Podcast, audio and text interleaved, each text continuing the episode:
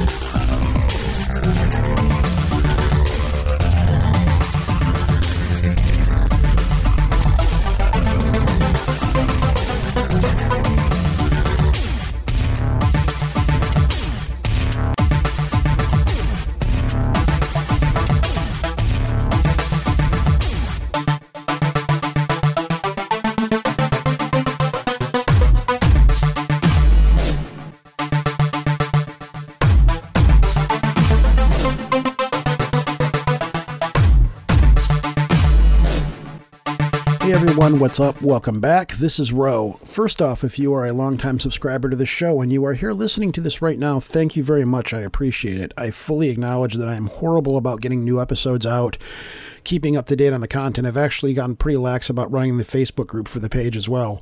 Um, it's I'll go into it at the end of the episode and try to get everybody caught up with what's been going on. But basically, life happens. I'll go into more of that later.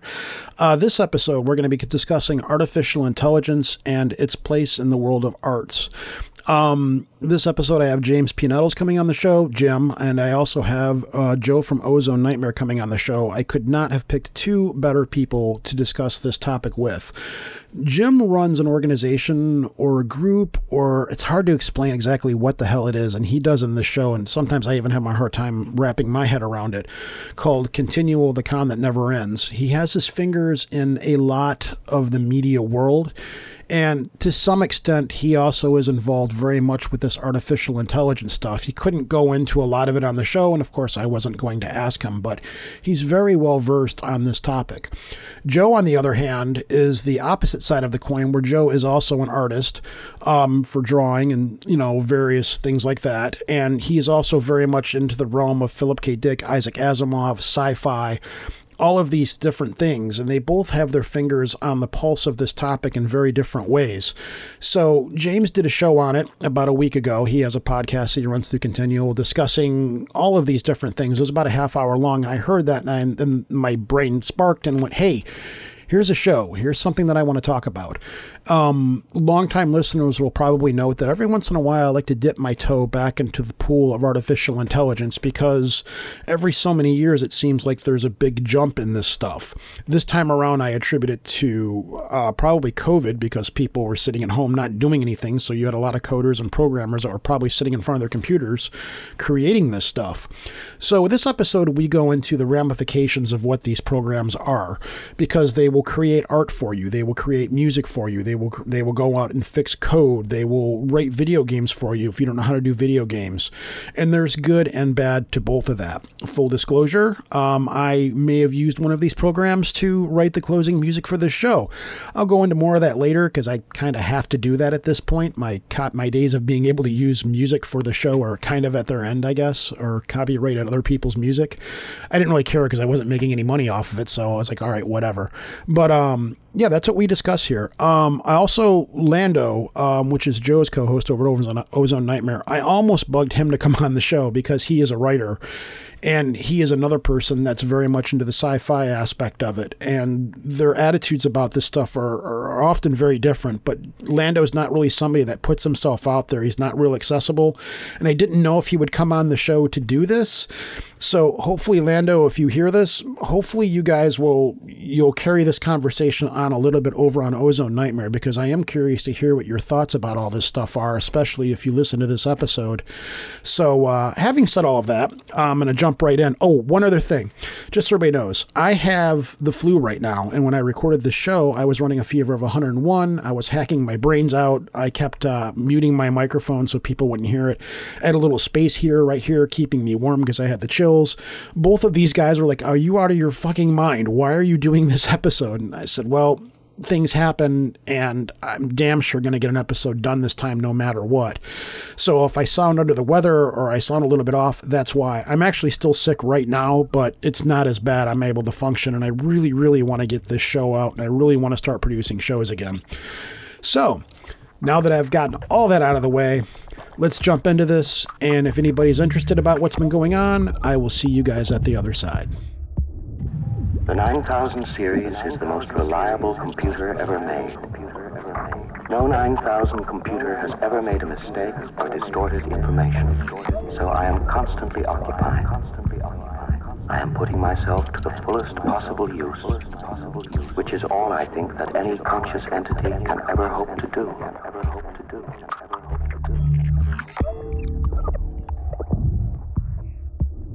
All right, so in this episode, we've got both of my brothers in podcasting back here to talk about artificial intelligence and how it works in the realm of art. So I've got Joe from Ozone Nightmare. Hello! And then I've got returning buddy James Nettles, or Jim as we like to call him, we've established before the show. Jim, what is it you're doing now? Because that kind of has it has an impetus on what we're talking about because you're involved with um, you've got a media organization or something like that. I remember way back we were talking about you were building it back then, but now it's actually going now. What am I doing? The answer is some of everything. Okay. Um, but in terms of what applies to this, there's several things. So I'm doing a fair amount of consulting, writing, publishing stuff around blockchain, um, around data security. I do a lot of consulting in this space. Uh, some of it is around game development, these kinds of things. The second part of me has a um, company that does workshops, teaches basically creatives how to consulting for publishing companies, gaming companies, writers, artists. Uh, we're kind of expanding some of that. I am partnered into and consulting for a number of publishing companies in both fiction and nonfiction.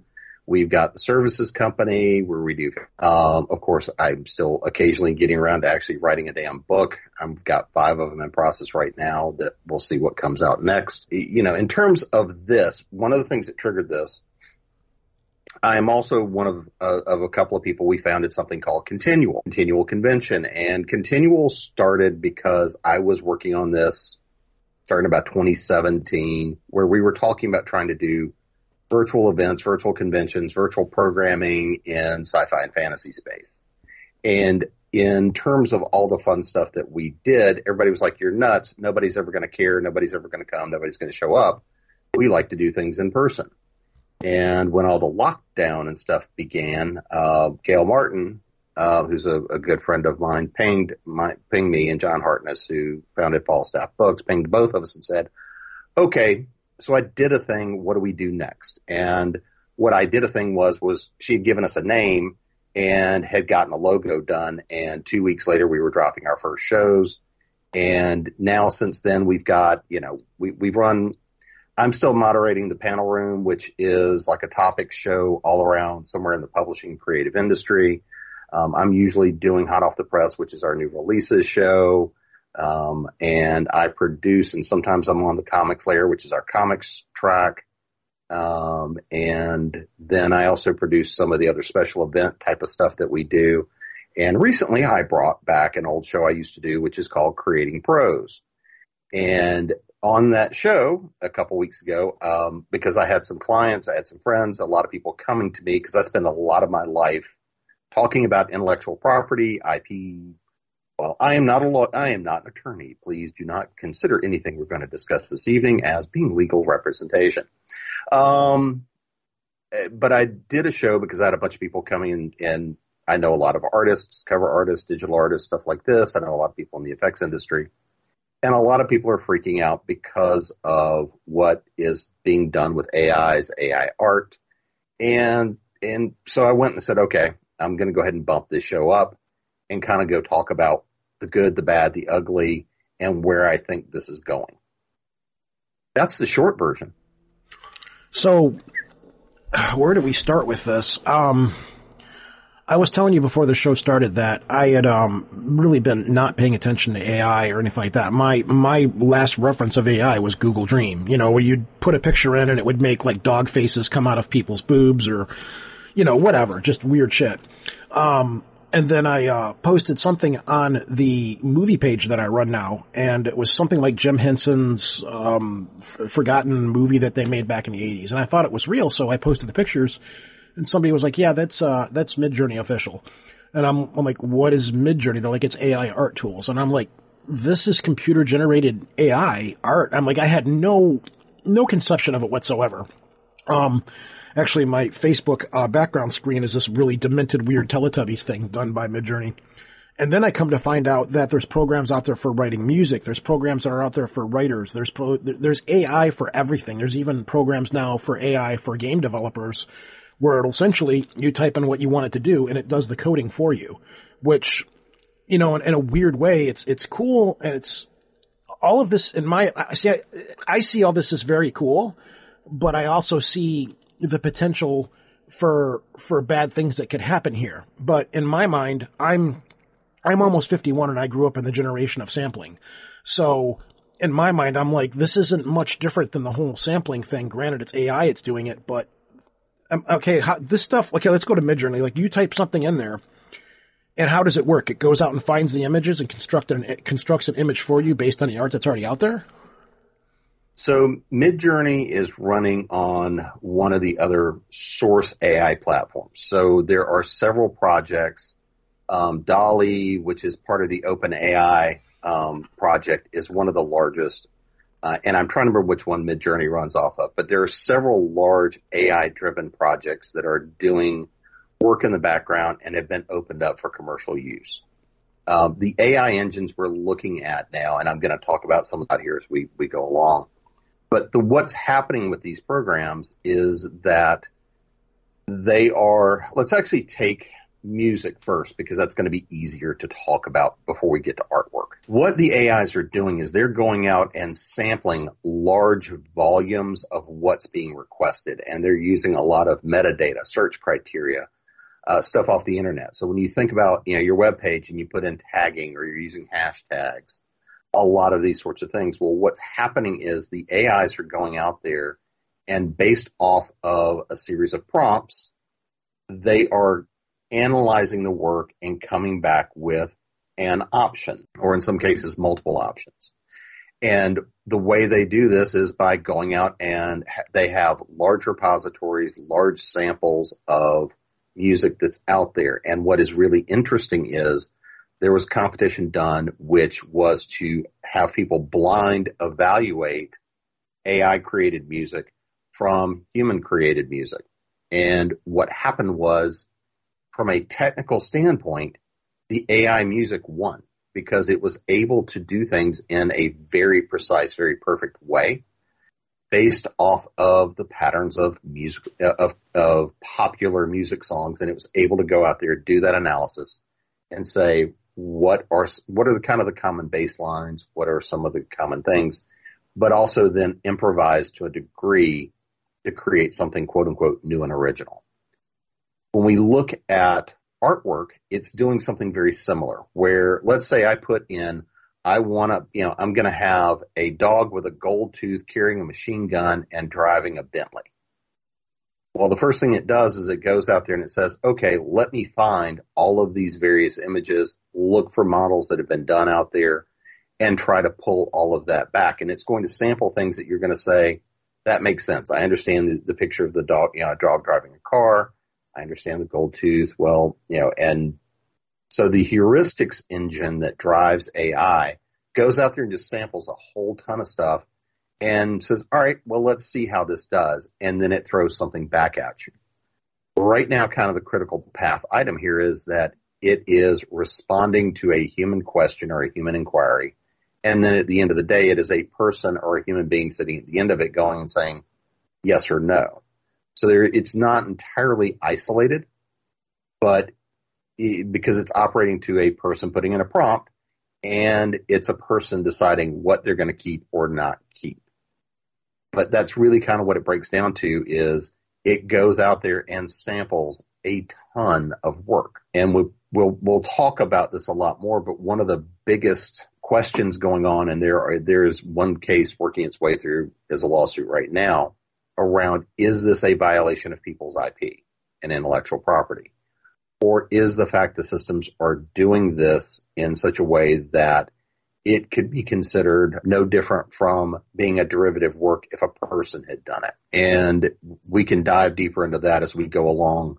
But right now, the the interesting part of about this and what's going to come out of case law and part of what I, I did in the show was talking about kind of the four options of what may come of this. I also talked about what I think the most likely is, but because this is other people's AI, or because is other people's intellectual property that's being pulled in and sampled by the AI, generally there's two findings that already exist within case law. The first of which is that because something is generated by the AI, it's not covered as protected intellectual property because it was not created by a person.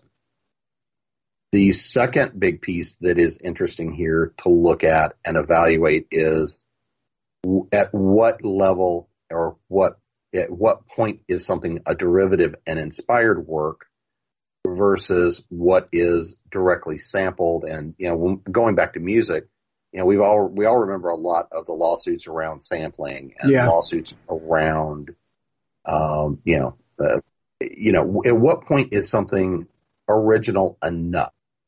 That's one of those things that is that's kind of the long-winded way of saying the AIs are going out and sampling based on an inquiry and then and spitting stuff. Yeah, but they're altering the images that they're finding though, right? It's not just like if you tell it to find a cabin in the woods with a stream going by the front of it with robots outside chopping wood.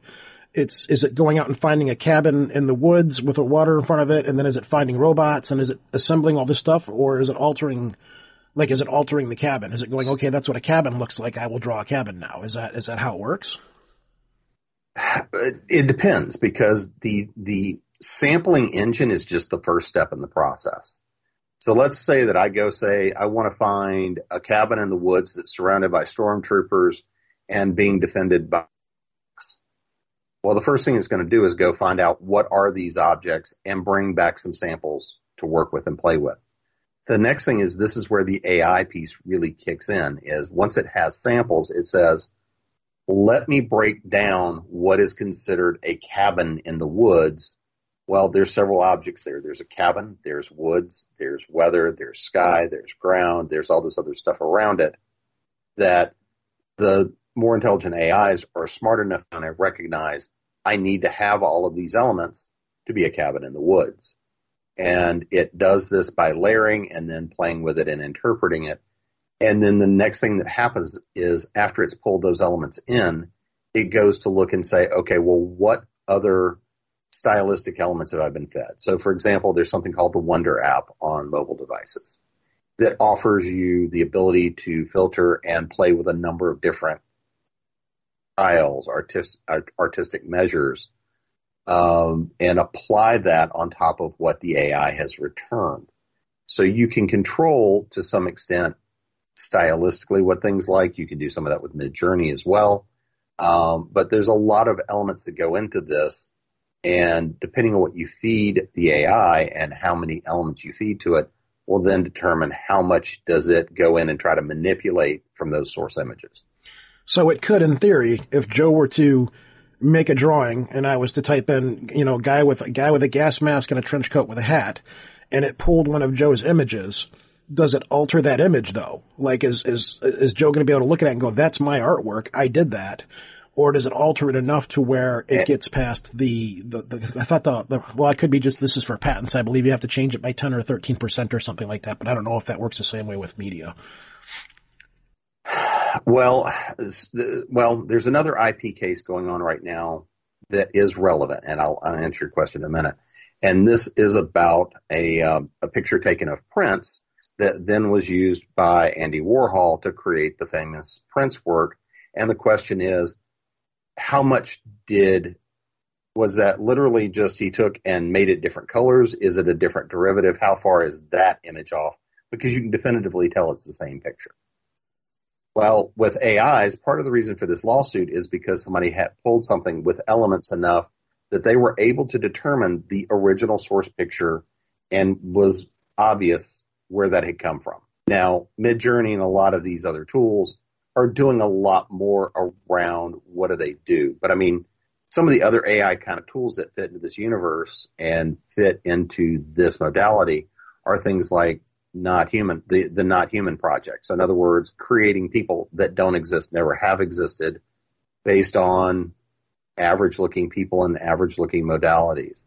Mm-hmm. Uh, so there's a lot of this that's going on where it's taking it.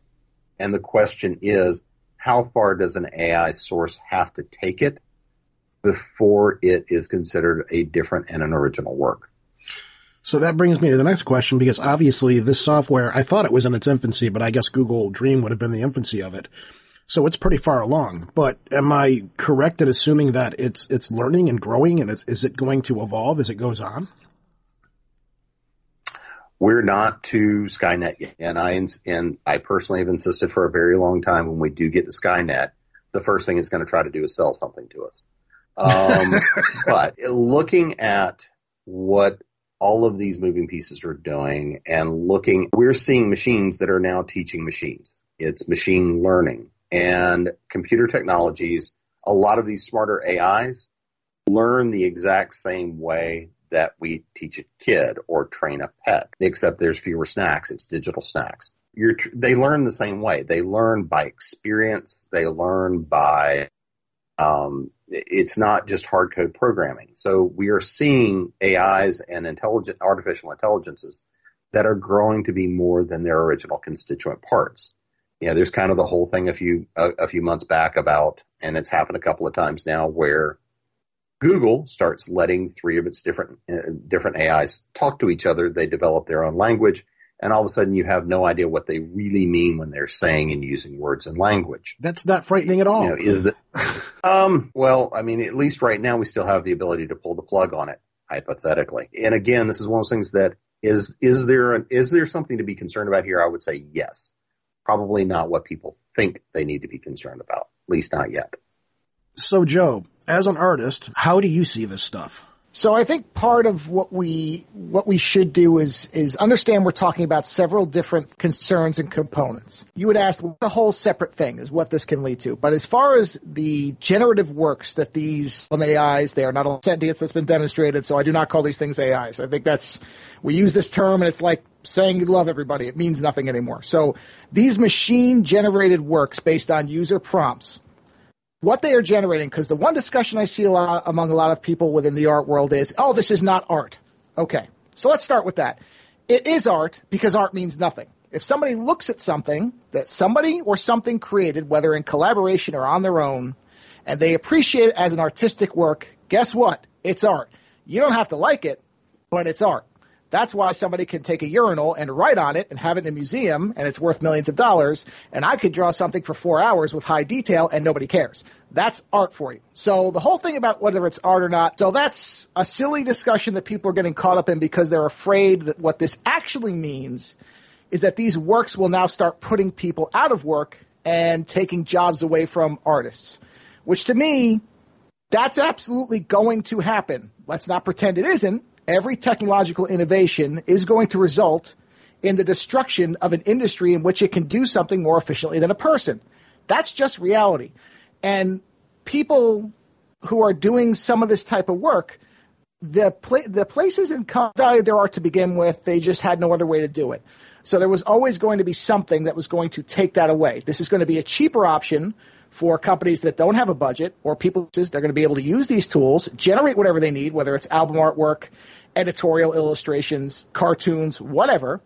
And so, yes, there is going to be a replacement happening, but it is not in any way a replacement for somebody who actually wants human generated art because it's not the same thing. This is another conflation point. Oh, okay, the prompts, that means the person created it. No, it doesn't. What you're talking about is a person entered prompts based on something they may have been thinking in their mind, and then the machine interpreted that and then you refine it, refine it, refine it till you get it to what was in your head. But neither the person nor the machine created that independently. Therefore, it's not the same as going to somebody and saying, I want you to draw a picture of Jean Grey and Storm wrestling in a vat of jello. That's not the same thing. You can get that out of there, but it's not going to be the same as a human being whose life experiences, whose approach to art, whose influences change and meld and make mistakes and bounce off each other, and then they produce something. You're not going to be able to replicate that. So it's not going to destroy art. It's not going to replace artists. It's this is a lot of hysteria over what is essentially a tool, a tool that is really no different than. I didn't check on this. I didn't do the research, but I would be fairly certain that at a certain point in history, when the camera was able to do portraits, there were artists who had always painted portraits of royalty and people and made lots of money that went, no, this will destroy portraiture. How can you have portraits where someone doesn't paint it? This tool cannot capture the essence of blah, blah, blah, blah, blah, blah, blah. Happens every time. It's a lot of uh, somewhat justified fear, but not to the extent that it gets overblown. This is not going to suddenly make it where nobody wants art anymore. It's not going to be that machine generated art is going to replace Van Gogh or Michelangelo or Da Vinci or whatever. There's going to be different types of art the way there's always been.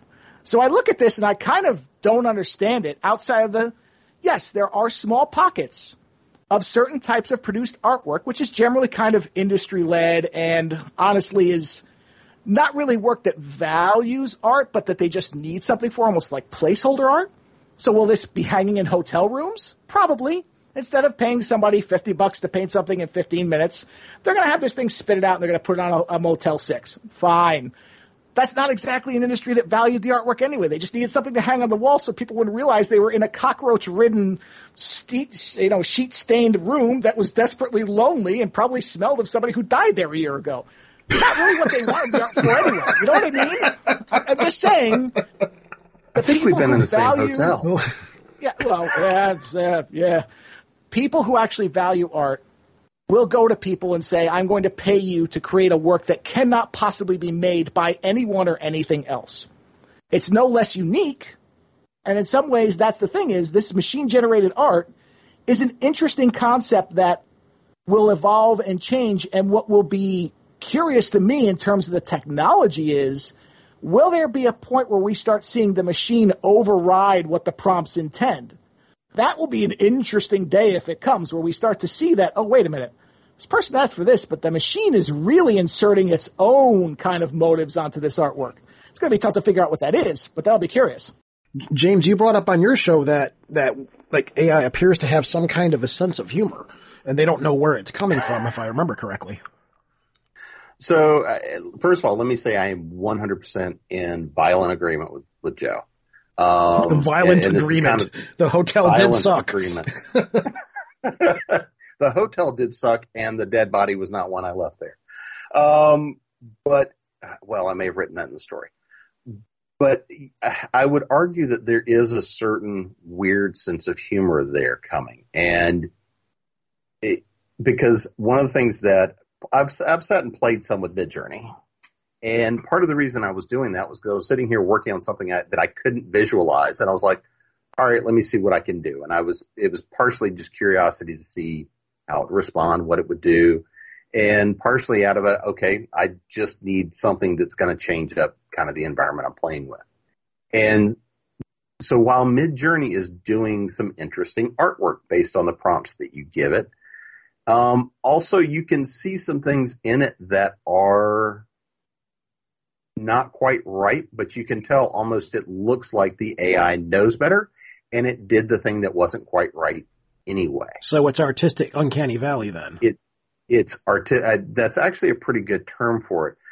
So one of the things that I wrote uh, or put in as a prompt just for my own sick humor value, and this has nothing to do with the project that I'm working on that happens to be a sequel to a book.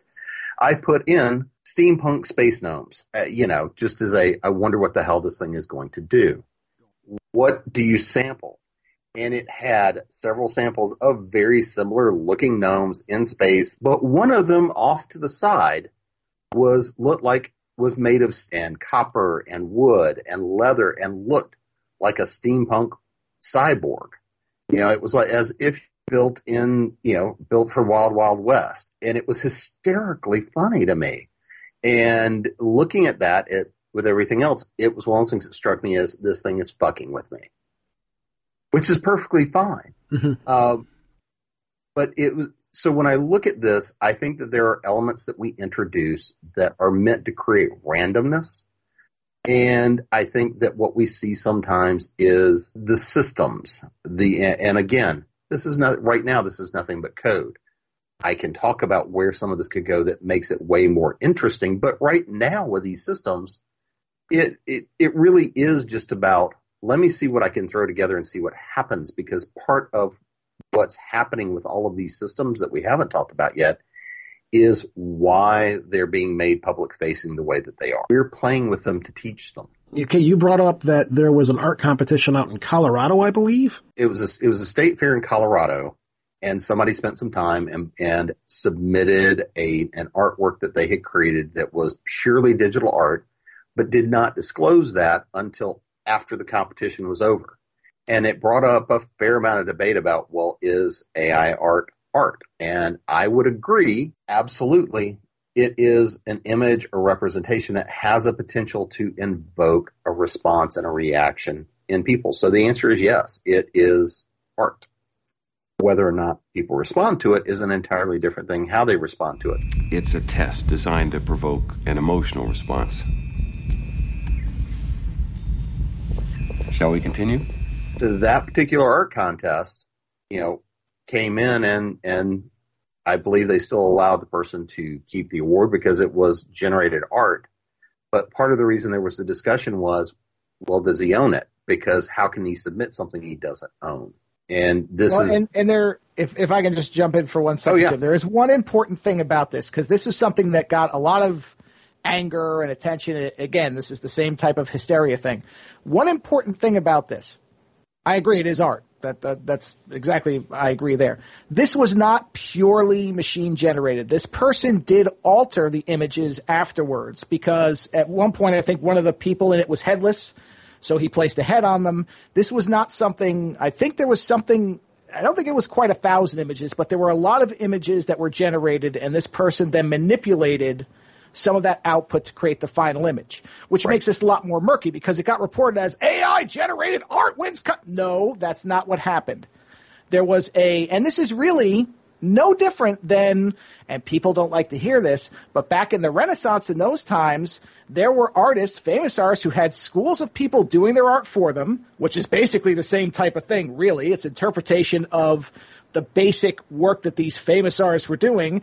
And artists were using mirrors and light boxes, and they were basically not necessarily tracing things, but it's not as if tools have not existed as a shortcut to allow an artist to win the battle that exists between what's in your head and what comes out. That's been misreported as this person put in a prompt and submitted what came out. No, yep. that's not what happened. Yeah, you're absolutely right. And I mean, this is this is where in that particular contest. Now, there are some other contests that have been going on, and this is where we're seeing art contests start to distinguish between AI.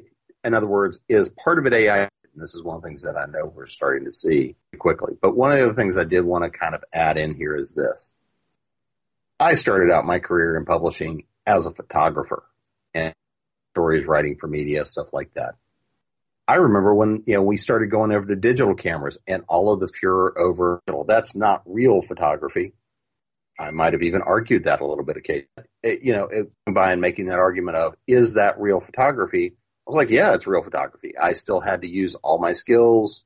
I had to use my eye. When thing when Photoshop was becoming prevalent, there was a lot of argument about, well, that's not pencil and sketch. That's not this. That's not this. It's another tool is, and that's all I see it being for now.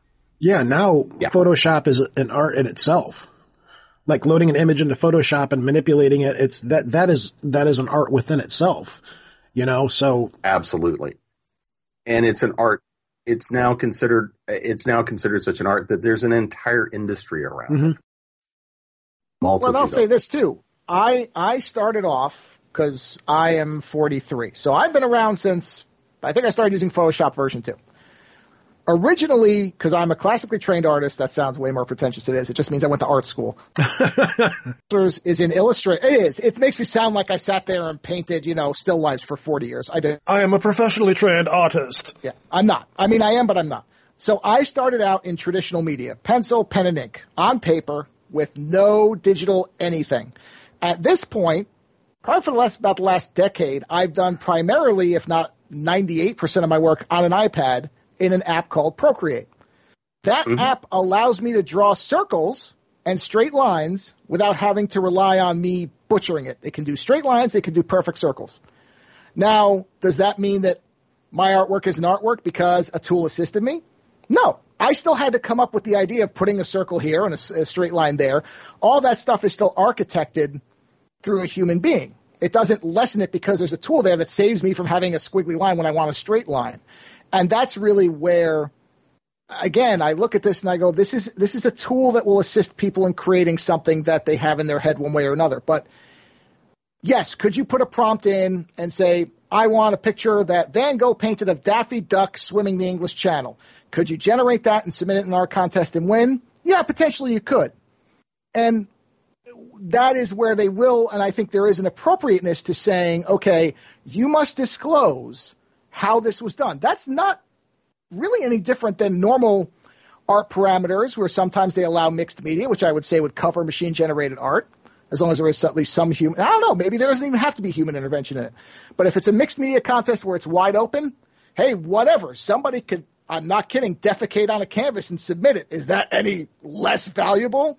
It is, but let's not get into that. Then somebody who generates something through a machine? No, it's it's a mixed media contest that's open to everybody. If you say you, you must do this in oil or acrylic, and somebody generates an oil painting through a program, well, then they're violating the rules. That's okay. You can have standards and rules, and you have to meet those standards and rules, otherwise, you don't win.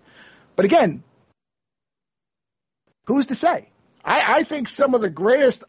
Look, I hate Andy Warhol. I'll just say that his artwork sucks. so that could be a controversial take. I don't care. His artwork sucks. I like his films, but, but I hate his good artwork. parties. So he threw great parties. I, I love what he did for the art scene in general. I mean, a lot of the stuff that he said and kind of his philosophies I like, but you can take that Campbell's soup can and you can shoot it into the sun. I don't care. But hey, they're paying millions for that. They ain't paying millions for what I'm doing. So again, art's in the eye of the beholder. Well, and I think there's a good point there. Well, uh, go ahead. I was gonna. You brought up in, in that show that we don't know what what art is, but we know it when we see it. Yeah. Things I think that it's worth to remember here too is this: Andy Warhol created commercial crap and made a ton of money at it. I'm not going to fault Andy Warhol for making money from his work. Um, some people would call it art. Sure, we'll go with that theory. But it, it I is that this is a commercial tool that is going to be used to crank out a whole bunch of crap. And there is the potential here of this also being a tool. Again, I come from, you know, I'm working in publishing. We do a lot of stuff where. Well, it's crap now, yeah. but it's still, that's my point. It's still learning. It's still developing. It's still going to, you know, if you, if you, the way you explain it, like it learns like mm-hmm. a child, then it's still learning. Yeah, but it's not really it's not really crap necessarily. There's actually some beautiful work when somebody yes. uses the right prompts and knows what they're doing. What you're talking about is this crap is yes, there are people who are making the same way that I remember people in my high school walking around with leather jackets that had an airbrushed Tweety bird smoking a joint on the back, and they were like, "Yeah, man, that's art." It's like, okay, no, it's not. You paid yeah. somebody twenty bucks to air, you know, to, to do that on the back of the jacket. That's the crap. But that's always existed. I mean, that's every art form has people who are doing cheap knockoff, uninspired, unimaginative, and, and completely worthless junk. It's in yep. music, it's in writing. I mean, self-publishing through Amazon, you can buy some real stinkers. Let me tell you. I, I could write a book and sell it on there. It doesn't mean that it's good writing. It's not Hemingway or whatever your favorite element. That's not the tool's fault. So yes, there's going to be the same way there is in every medium. That really doesn't, to me, mean anything. It's more than some really beautiful work if you know what you're doing. It does take some skill uh, to get those prompts where you want them to generate something really wonderful. This is also the same technology that's being used to do age regression. This is the same technology for which, you know, James Earl Jones is now retired now, and if you hear Darth Vader's voice, it's a digital representation of, of James Earl Jones's voice as Darth Vader. All of these things are coming along and developing rapidly.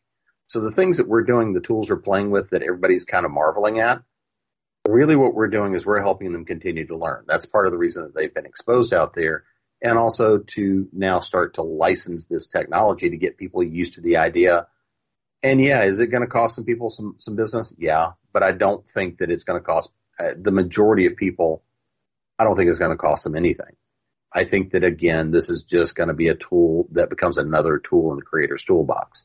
Well, you're seeing it now with uh, when Disney did the deep fake of Mark Hamill in The Mandalorian mm-hmm. and Boba Fett. Um, the first time they did it in The Mandalorian, it didn't look quite right. And then when he came back in Boba Fett, it looked a whole lot better. And what's funny about that is it was just some guy they found on the internet who did it. He's like, okay, here's their version. Here's my version. And Disney went, you know what? That's pretty good. Let's hire this guy. So yeah, I mean, there's, there's a comicalness in that. But, um, but the whole deep fake thing, you know, you had for a while, you had p- people taking stars' faces and superimposing them onto porn. So, you know, you'd see like Katy Perry, you know, in the middle of a six man gangbang or something like that, you know, and they put a stop to that. Oh, that real was quick. real. yes, that was very real, probably. But, um, you're seeing that happen there. Even though they put, you know, the kibosh on it and keep the stuff from going out there, it's, it's still out there. It's still happening. You know, it's still being done. And that was, you know, again, that was back when it was in its infancy. And so that's expanding too. Now, what gets really crazy though is you have, actually, I thought about having Lando, uh, Joe's co-host, come on here and talk about this a little bit too. So Lando, if you're out there listening, I'd be curious about your thoughts on this. But now you've got programs that you can go in and it, will write you a book, you know, which I'm sure you're familiar with. You know, you can go in and be like, write a book about blah, blah, blah, or write a movie, you know, so it goes out and check, it takes a sample of all the successful movies that are out there and I guess it'll write you a script which has come a long way from the days when you used to see the um, Olive Garden bot written commercial, if that was even real. I don't know if you remember that or not. Um, yeah. Well, I mean, uh, so a lot of there's been a lot of noise this week about Chat GPT um, and a couple of other, other similar tools that code. Um, they are coming out and writing kids' homework. Uh, able to use to write scripts. I mean, I've seen some AI that basically go out there and take here's the standard story structure. It queries what some of the most common type of stuff. And some of what they generate is funny as hell. I can't wait to see the first person that decides just take one as is and does a film with it just in terms. Oh, I'd love to see that. oh yeah.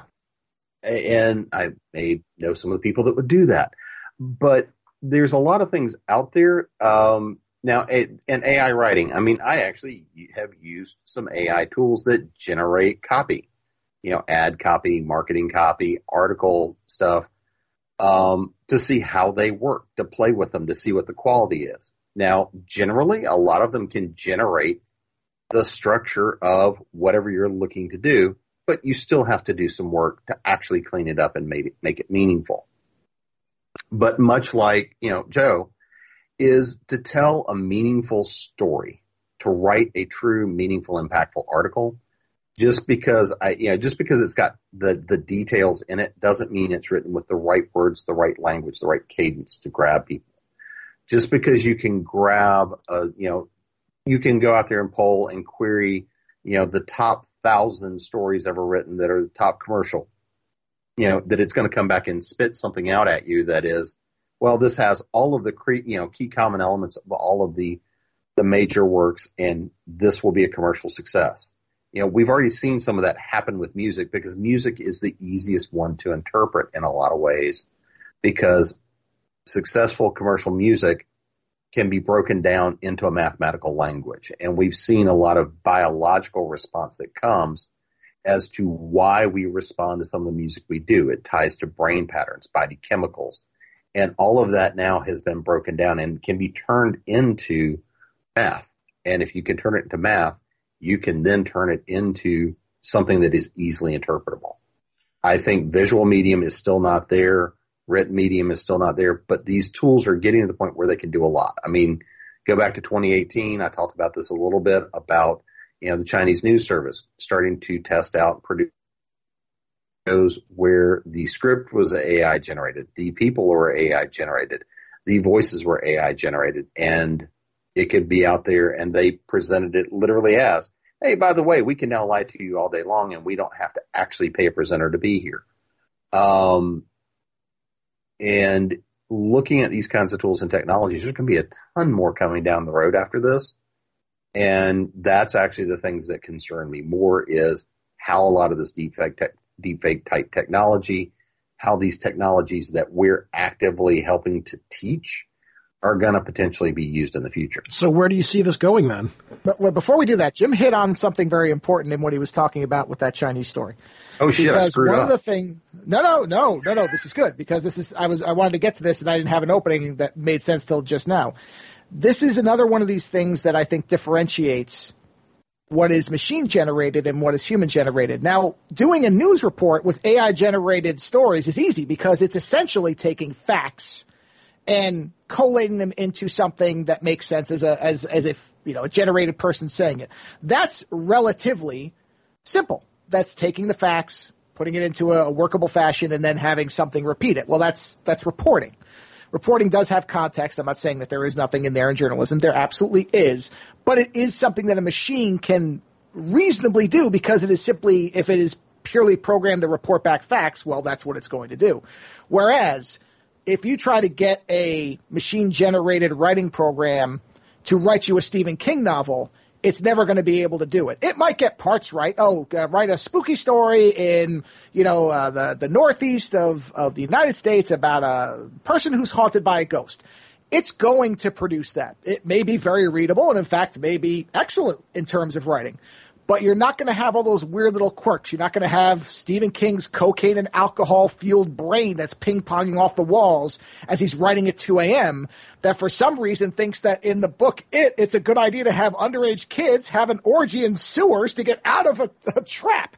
It's never going to happen because the, the this machine would say, no, no, no. Why would you write that? No normal person would ever want to read that garbage, and it would skip over it.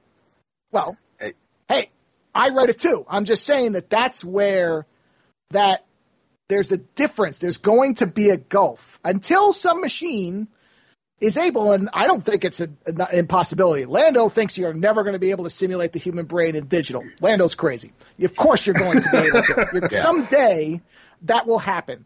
But until that's actually something that is a one to one, and even then, even then, it's still not going to replace human creativity because a machine won't have, at least I don't know how it would. I don't know how this would function in machine parenting. Maybe it would, maybe it would, but I think you're not going to have the influence of, oh, you let your parents down, and that informs something that later works into a story, and this one small element that feels more authentic than the rest of the story because it's related to real life experience.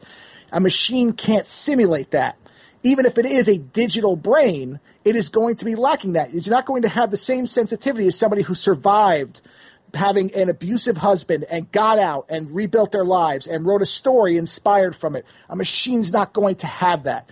Won't have cancer. You know, it doesn't matter though. It can't. It can't replicate it. Let me actually let me let me insert a couple of things here because I agree with you to an extent. Um, but there are a couple of things to remember. Number one, there are still people that are programming these systems, and number two, there are people that are teaching these systems.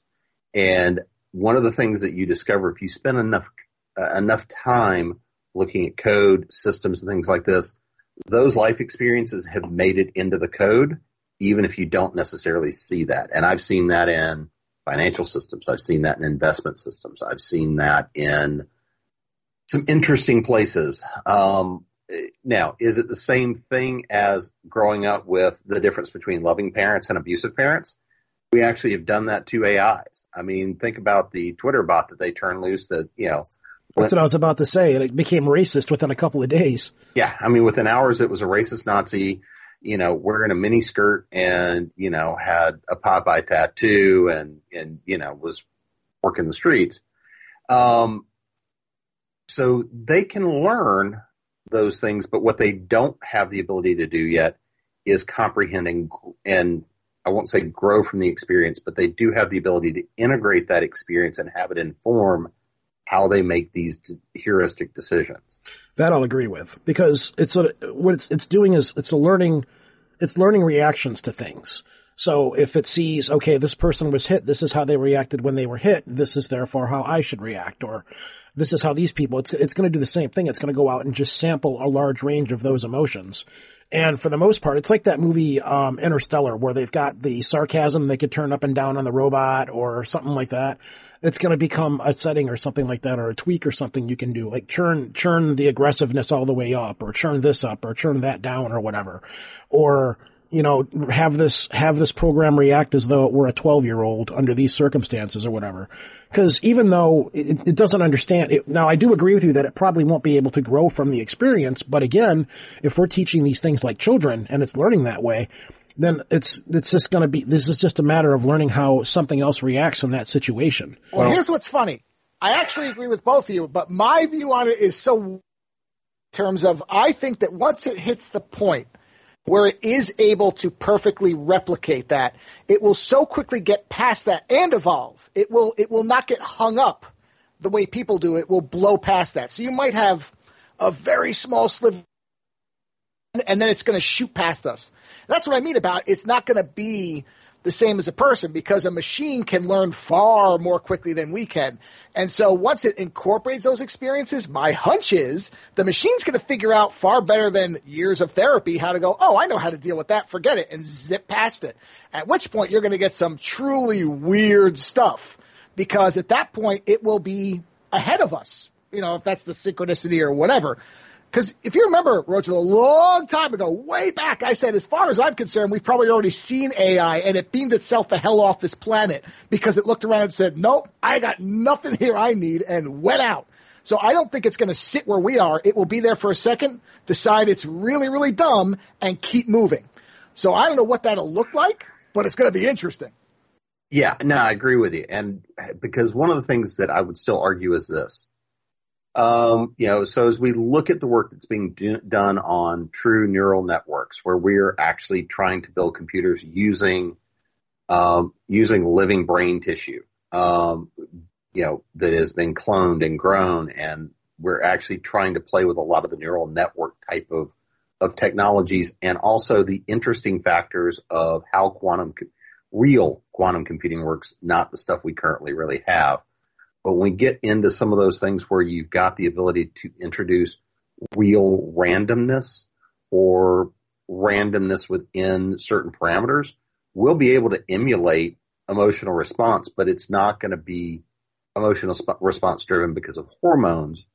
It's going to be emotional response driven because of an entirely different trigger. And I think that's also the thing why we're not going to see you know, we're not going to see data from Star Trek running around and, you know, after the emotion chips popped in and, you know, singing, dancing, and all that sort of stuff. I think it's going to be something very different that looks and probably is going to be pissed off at us. Yeah, as I said, it'll probably be a sociopath. No, this is going to be a fascinating, rare example where I'm going to be extremely optimistic about something because I'm normally not. I am a miserable, misanthropic, very, very negative type of person in general. So but this artist. is one of those rare places. Yeah, basically, yes, it's orchard artist. I there is every bit of potential and it, it, there's a number of factors at play, but this is actually something that could potentially happen because we often get caught up in the Skynet Terminator negative. That's the easy, you know, not easy, but that does seem because of how we are. We are reflections of ourselves in everything we create. Therefore, we look at stuff and go, oh, Yeah, that's the common trope. right, we destroy, therefore it must destroy once it hits, hits a certain point. But there is another possibility.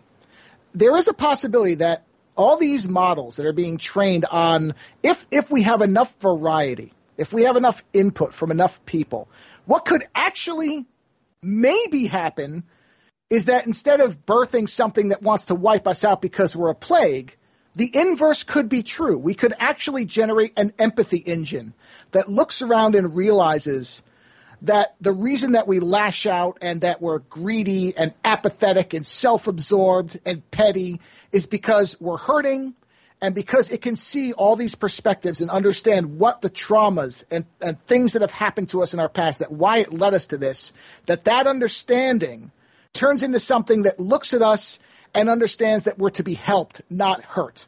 I'm not saying that's the reality. I don't know. Because again, these things are being created by apathetic, petty, self-absorbed, greedy individuals who often don't care about anything outside themselves. So the inbuilt bias is going to be that way. But if the machine is in fact able to learn and understand better than we can, which is what we have to hope for, then it may actually end up being something that is actually looking to try to help us be better and elevate and solve problems instead of just saying, let's unleash the nukes on everybody and leave a cinder behind that we can build an automated factory on. Long shot, I admit, but maybe. We're not going to listen to it at that point.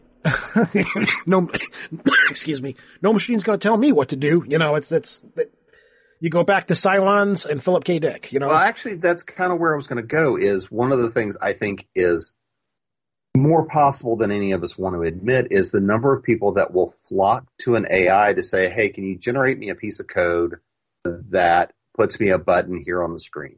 Hey, can you generate me a paper that does on why James Joyce was a, you know, misanthropic bitch? And, you know, and it will spit out 95% of it and the student's going to go through, clean it up, or the program is going to go through, clean it up you know, the script writer is going to go through, clean it up. At what point is mediocrity what rules? Because the number of people that will just rely on the tools so much that they don't remember, I mean, remember what the real ingenuity is, what the real movement is, what the real art act of creation is. And then that is actually one of my bigger fears. Um, is I do believe we will always have people that will buck the system and say, no, I'm going to go I've got to go write my original story. I've got to create my original piece of art. The question is, how many people will actually still give a shit and be paying attention to the rest of the world around them, or will they just continue to consume commercial pablum? Uh, in my opinion, I think it's going to be a lot like cursive writing. We have gotten so used to typing everything on keyboards and stuff that a lot of people, myself included, can't write in cursive anymore. And I don't even think it's taught in schools anymore. I was asking my friend's daughter about it. I was writing something down and I was like, Hey, do they still teach this? She goes, yeah, they taught it for one year and that was it. And, you know, and, uh, and she's like in, I don't know, ninth grade or something like that. And I'm thinking, yeah, that sounds about right because we've gotten so used to just typing everything, you know, that what is there a need to, to. I, I often think of an Asimov story, believe it or not, that sort of, I don't remember the title of the story, but in essence, there's a point where there are these four machines that are, and those four machines essentially regulate every bit of economy, agriculture, basically all daily life. The WALL-E scenario, but not with us ending up fat and, and lazy. That's going to happen.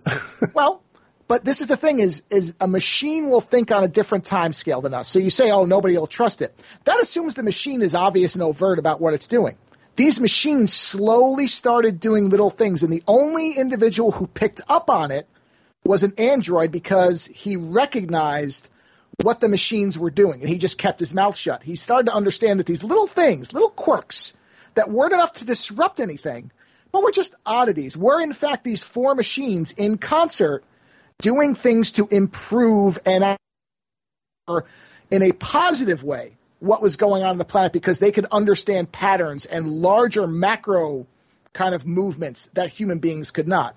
We assume that machines have to because they don't have to worry about aging or death. They would be able to self repair at that point or sleep or anything. Yes, they're 24 7 and they're going to think at a rate that we will never be able to match at a certain point. I mean, they already kind of do. If you think about the amount of calculations that just your uh, even a 10-year-old computer can do, no human will be able to keep up. In terms of raw mathematical computation, that creativity thing, that's what I mean. That's separate. That's just a separate thing. But there really isn't a reason to think that these machines would do stuff like say, no, you must vote for X. No, they're not going to do that. They're going to do little things like when somebody's using them for their news program, they might alter one or two little phrases to make the audience see things just slightly differently. And if you do that all over the place and you do it subtly enough, you start to move people towards what you think they should think. I mean, we already see that stuff going on today, and that's with human beings. Mm-hmm.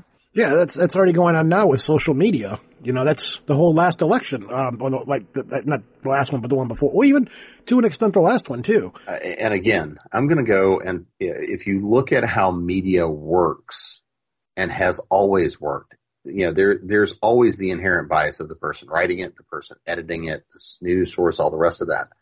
But now that everyone has the ability, sometimes to a certain degree of unfortunate, uh, well, all right. Fundamentally, everybody has the ability to be a journalist, cast their opinion, and you know become overnight an expert in everything. Um, and frequently not know what the hell they're talking about. I have had the fortune and mis- sometimes misfortune of consulting in a lot of industries, which means you go and you kind of have to learn enough about it to be dangerous, and then you can have an intelligent conversation. I watch friends of mine that are arguing about stuff that's sitting in the media in the news right now on both sides of it and poking at each other, and I'm like, you guys are missing the big point of the reason for the story. And that's the problem is, again, my biases of having spent time in media. You kind of watch and go, oh, they use this word, not that word. I see where somebody's steering somebody. Oh, yeah, it's on this news source. Mm-hmm. And so we do this all the time, and most people do not pay attention to exactly how much they're being steered, manipulated, and then you watch how those small turns of phrase show up in their social media posts as to what they do or don't write. You can know where they read that, where it came from. You can trace back and do a linguistic trace and know exactly how somebody watches, absorbs their news and everything else. And if you don't think that that's being done, again, you got to know all the, the different feeds that come off of these social media platforms and where they go to. Well, it's confirmation bias. People know what's going yeah. on, but everybody is so dug in. Like if, like politics, for example, everybody is so mm-hmm. dig into their tribe that they're going to go and watch whatever news source agrees with what they're saying, and then they're going to watch the pundits, you know, and, and, agree with what they're saying, and they're going to use that to back them up. But you know, it's it's something that I remember um, Lando saying on Ozone Nightmare a long time ago. Nobody wants to be told that they're wrong. So, you know, we, you already see that happening now, but people know that it's happening and they still don't care. It's kind of like, it's kind of Lovecraftian. It's like, you know, you, like, like a lot, everybody knows that they're being manipulated by social media.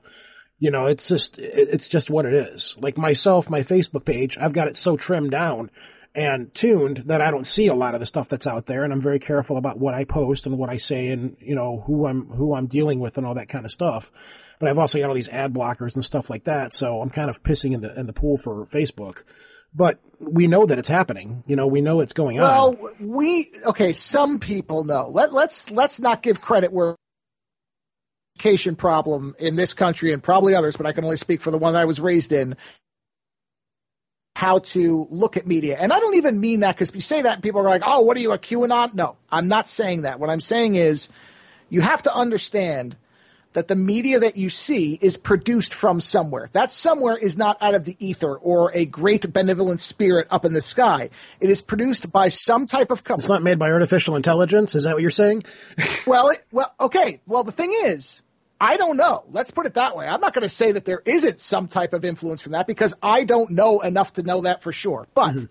in pure human terms, media is produced because a company trying to make money has a viewpoint they want to express. Now that doesn't mean that viewpoint is positive or negative. It doesn't mean that it agrees with you or disagrees with you, but it is in fact how media is generated. They didn't make Guardians of the Galaxy 2 because they felt like bestowing something wonderful on humanity. Disney wants to print money. That's what you have to understand. And that same type of goal is behind every media producing company there is. Whether it's NPR, which they talk about, it's a public funded thing. Well, yeah, but not really. Everything is actually funded by somebody. And those people, whether it's going into a newsroom and saying you can't print that, it's never that overt, or not often anyway, not anymore. Instead, it's, well, this might be more appealing to a general audience and give us the ratings that we need to be able to keep paying you to write these stories. So maybe you should go with that one. It doesn't have to be some Rupert Murdoch type coming in with a gun firing at the ceiling saying, no one will print anything that disagrees with what I say. No, they don't have to be like that. They can be much more subtle. And again, I don't say that to say you can't trust anything. I think that's a, that opinion also to me has been taken too far. Now it's people are just like anything I think has to be right because you can't trust anything. No, you have to decide what authorities you'll put your trust in and how far you're willing to trust them. That's not the same as don't trust anything. That has just gotten blown out. At the same time, should you listen and absorb and say, "Yep, that must be from every single single outlet." So bad. That's also don't want to trust nothing. You have to be able to generate what's being put in front of you and understand who's putting it in front of you and what their goal is. Again, leave it. Just understand what's behind it. And that gives you a better context to interpret it and understand what it's actually being said and what you should think about it. That's all. Know know know the per, know the source's motivations and know if they're a reliable narrator. So, James, looking into your crystal ball, because I know you're involved with a lot of this stuff on a much deeper level, where do you see this going? The biggest thing I predict is a lot of this stuff is going to do exactly what things normally do. We we're seeing what look like these massive leaps for technologies, and really what we're seeing is now commercial them on a much larger scale. So, I mean, things like a lot of this AI art and a lot of these things have been tools available in the background for a while. And they've been learning, they've been learning, they've been learning, and now they've got to the point where it's like we've kind of taught them as much as we can. So let's roll them out to the public and literally allow the public to use them, play with them, and become beta testers. And I still think that what's going to happen with a lot of this is they're just going to become tools, like any other tool in the toolbox. What I think is important is to have an idea and become much more cognizant of the people who is controlling the tool and what are they trying to sell you. And, you know, for example, one of the things that we're doing with workshop company, I just licensed, licensed an AI tool that has purely AI created people, AI created voices. Basically what I do is to it and it will produce basically whatever video I want. Um, the reason I'm looking to use those is to create short video training pieces to reinforce some of the stuff out of classes. Um, yeah, so there's a lot of really cool stuff that we can do with these tools. What I get concerned about is a what does this mean for like again intellectual property? What happens with all the stuff that gets sampled? And number two, kind of like I talked in the article, is who ultimately is going to wind up owning these things. Now, um, we haven't talked about this, but I think it kind of fits in. And I, one of the things I talked about in the, in the show I did was who ultimately is going to wind up owning and controlling what we can do with these tools. And one of the first arguments I made, and I uh, and right now at least, I think this is the least likely because there's case law that says it can't be that ultimately the AI itself becomes the owner because it says, yeah, yeah, you did that, but I'm the one that created it. Now, as of right now, AIs are generally not granted any sign of personhood status, so therefore, um, underneath intellectual property law, they can't be the owner. But as AIs, yeah, but that I mean, you have corporations that have been given persondom or person, whatever you want to call it. Which is an argument I've made. And as some of these AIs, when we when they reach a point and we have to start doing not the Turing test, but some of the sentience tests to say what can you do as a decision, I think we're going to have to look at that case. The second possibility is that the person that went in and said, registered it and said, um, you know, I, you know, I'm submitting because I want to see backstroke down the Thames with the Monty Python God about to squash me. Great. I requested that, so it's my image. Well, there's a problem with that too. Um, and the third, and the problem goes to where really the major owners are going to be, which is, um, it's going to be determined by the tool you use and what agreement you sign. And one of the things we haven't talked about, because I know nobody reads these except for probably me, and I went and did this this afternoon. I pulled up the Midjourney AI user agreement because I was curious where, what they had to say about who owned what images. If you are not a paying member of and not using the pro version of Midjourney AI, then any images you create come out underneath a Creative Commons license. I doubt most people know that. So if somebody goes and they're going to go run and say, well, I slapped this image out, I'm going to put a title on it and I'm going to go run and that's going to be my book title or my, my book cover, or that's going to be a piece of art I'm submitting into a contest. Um, potentially you're about to get sued because you don't own that image. Uh, if you are using these AI images as for a, for commercial use, you have to be doing that underneath a paid license. Um, and Does that paid license cover, for example, using Daffy Duck? So if you use Daffy Duck in the paid license, do you own that? That is an excellent question. And the second part of that becomes, is the source image then in the public domain or is ah, it? there it is. This is it. Yes. And, you know, so as we're now starting to see more and more common images and things like that make their way in the public domain, no, Daffy Duck is not currently in the public domain. So that also means hypothetically, the system shouldn't be going out there and grabbing Daffy Duck, but it may do something inspired by Daffy Duck and be close enough. But if you're not if you're not licensing the images you're downloading, then you can't or you you should not be using them for commercial purposes. And one of the things that you probably haven't paid attention to is the amount of metadata that is being stored in those images. Of course, you can always get around that. But again, this is one of those things I think a lot of people may start getting nasty surprises about because as they start to trace these images, how they're created, and as they're able to start keeping histories of these using blockchain technology and other other ways of encoding and keeping track of it, they're going to know was that done and created with a licensed version or not.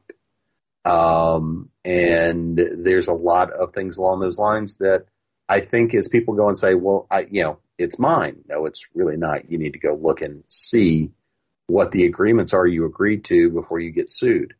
The other thing that's really interesting when you look at Midjourney and a number of these other tools, user agreements, they say, oh, and by the way, we hold no liability for the image. So if it uses something that's copyrighted and you use it, that's on you. We're not held liable because we sampled a copyrighted image and then you went and used it for a an improper purpose. So some people, if if Daffy Duck wound up being the thing that was sampled and it wound up being on the cover, and then you wound wound up, you know, slapping that cover into something you start selling, you could also discover you're in a lot of trouble really damn quickly. And Midjourney AI or Wonder or any of these other apps are going to go and say, not us. It's up to the human being to make a determination if this is an infringement or not. Hmm. Which I don't think will last. I think they're going to be forced to start filtering because that's happened everywhere else. I think at Yeah. some point, let's put it this way: when somebody generates Daffy Duck in a TARDIS that's flying around the universe and sells a million dollars worth of shirts, that's Yep. going to change very quickly. Right now, they Yep. don't care because there's no real money in it. But the minute there is, just like everywhere else, just like you can't use copyrighted music on YouTube or your stuff gets shut down Yeah, that's happening very here. quickly, that's going to happen here. Oh yeah, it's going to happen. I mean, this is this is the wild west days of this technology because right now it has not bubbled up to the point where anybody is losing serious money. That's why it's where it is. The minute that happens, things will shift extremely quickly. So that's what's going to happen at some point in the near future. Somebody's going to make something. It's going to hit big in some way, at which point there's going to be major difference is uh, there's major changes in the law. There's going to be that TOS and that EULA. They'll be updated and I guarantee you, I bet every bit of money I got that each of these companies has a backup EULA and TOS ready to go that they can implement in a click because they know this is going to happen. This is not something that can't easily be predicted. So you better bet that they have got a legally signed off of way to switch that out and say you must now agree to this and it Yeah, it's an updated That's terms of going to service. happen. It's just a matter of when. Absolutely. And the other thing that's going to happen is that these sources, when they get done teaching them, um, you're going to see a radical change at some point in what they're putting out and what they're using for source imagery and whatnot.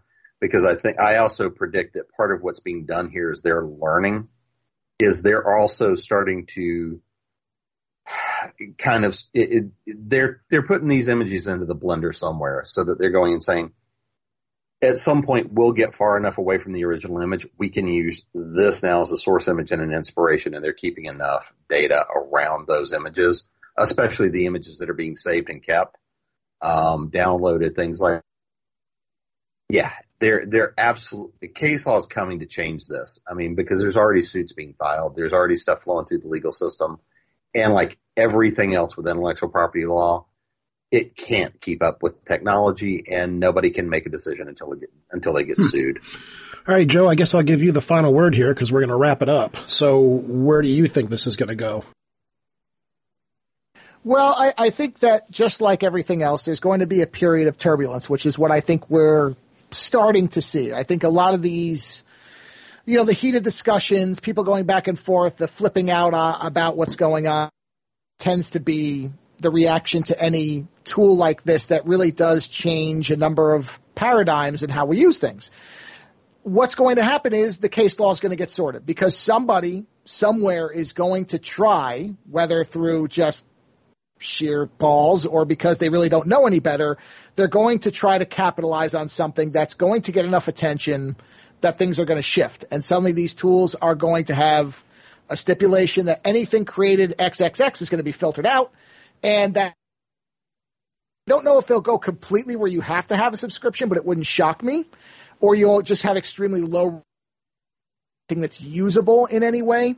That's, as Jim said, I think we're both is just an inevitable matter of time. What it's going to lead to in the long term is what all these tools have led to, which is a recontextualization of creation. There are people who are the same way there are still people who use film and cameras and want to develop or make films on film because digital is just not as good, even though yes it is. That same thing is going to happen with this. You're going to have I've already seen a hashtag on Twitter human art, which I'm like, okay, I get that. That come on. I mean, you know, it's just one of these things where it's like you got to plant your flag on that. All right, go for it. So there is going to be, and I think it's necessary. This is always something that's a necessity when things like this happen. There have to be these discussions on, okay, at what point, as Jim said, is it a transformative work? At which point is it simply copying? Because you can't do that. You can't use a likeness of a celebrity in a video game or another work without paying them for it. So this stuff is already kind of there.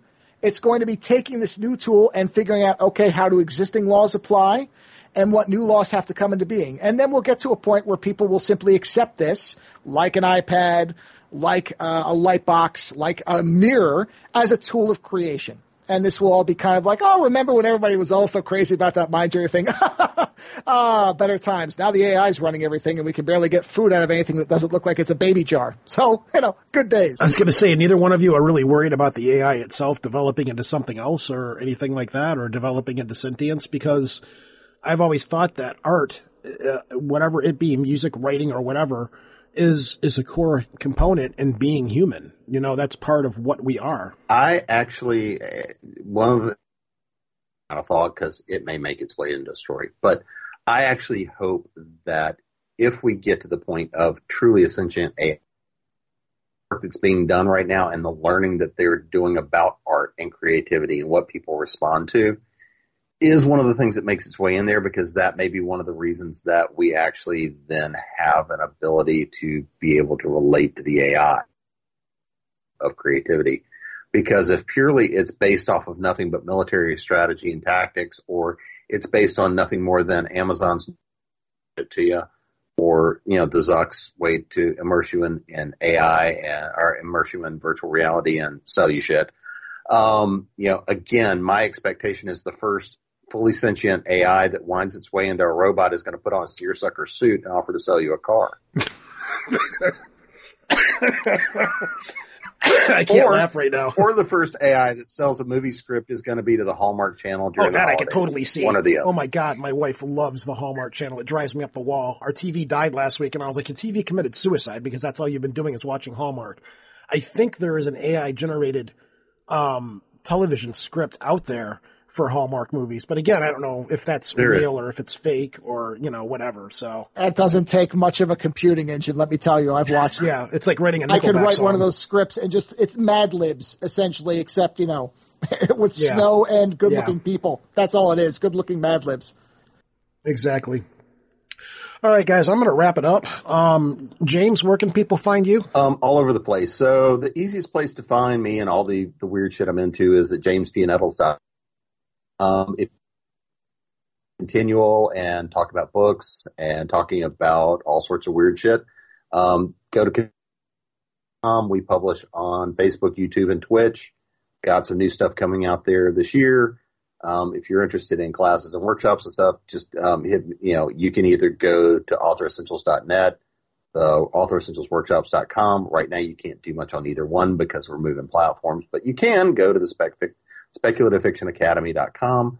And if you want to catch Creating Prose, you can either do that through Continual or creatingprose.com. Joe, your turn. Where do people find you? Well, much in the style of book, I have created essentially a choose ozonenightmare.com. You go there and you're going to have one.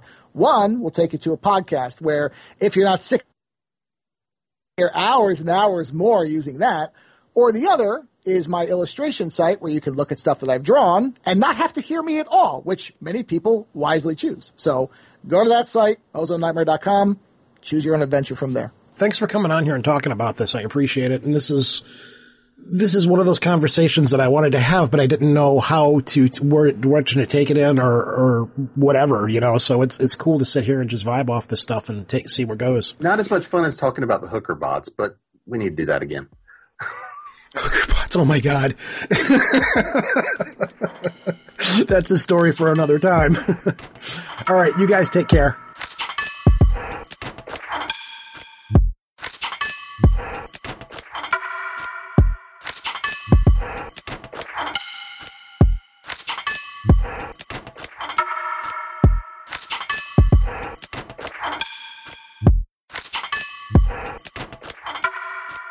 Yeah, that was the show. Thanks again, guys, for coming on here. This is a topic that I've been wanting to touch on and just was not really sure how to go about approaching it and James put it out there and it hit me like a brick and I said, "Yep, this is the way."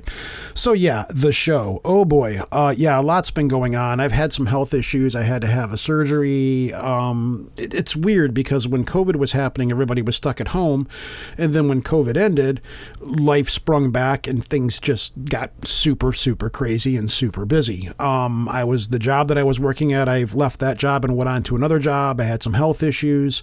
Um just things happen and it's really hard for me when I do a show I don't like to put a show out just to put a show out those days are long gone that was kind of what broke things before um, was I got to get a show out. I got to get a show out. I got to get a show out. I got to get a show out. And I don't do that anymore. If I don't, I don't want to do a show unless it's something that speaks to me, and it's something that I can approach in a different way than most people are, or it's something that I'm going to learn off of, or be able to put something out there for somebody else to learn or jar jar somebody's thinking in some way or another. And it's just one of those things where I just don't really have the time to sometimes do that, you know. And I've got books that I'm trying to read and guests that I'm trying to book, but also the job that I have. Um, during the summertime, I'm I'm working like every weekend. I'm at another show. I, I do a I do industry trade shows and I do different events and stuff like that as in the job that I'm in, and I just often don't have the time to sit down and be like, okay, now I got to read this book, or now I got to put some time to this topic. Now I got to book this guest, or I'll book a guest and something will come up and I'll have to bail on the show. Something just always happens, and that's just the way my life works for the most part. Uh, music wise, a lot of my shows have been getting pulled off of YouTube, and some of them even been pulled from the Podbean server because I use a lot of music that is from other bands and stuff. Obviously, I, I close the show out with the stuff that I'm interested in, the music that I like. And I've gotten away with it for a long time, but now the again the AI software that's out there is beginning to find this stuff and go, "Wait a minute, you're using something that you probably shouldn't be using. So we're going to have to pull this episode down." Or what have you, and I'm like, all right, yeah, whatever. You know, I'm not making any money off of the show, so you know, who cares?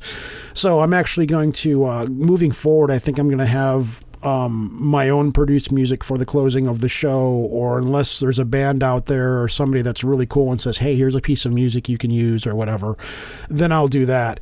But I'm not heartbroken about it because, again, I've been doing this for, I don't know, I think 13 years now. And if it's taken this long for a lot of this stuff to catch up, then it is what it is, you know, what have you.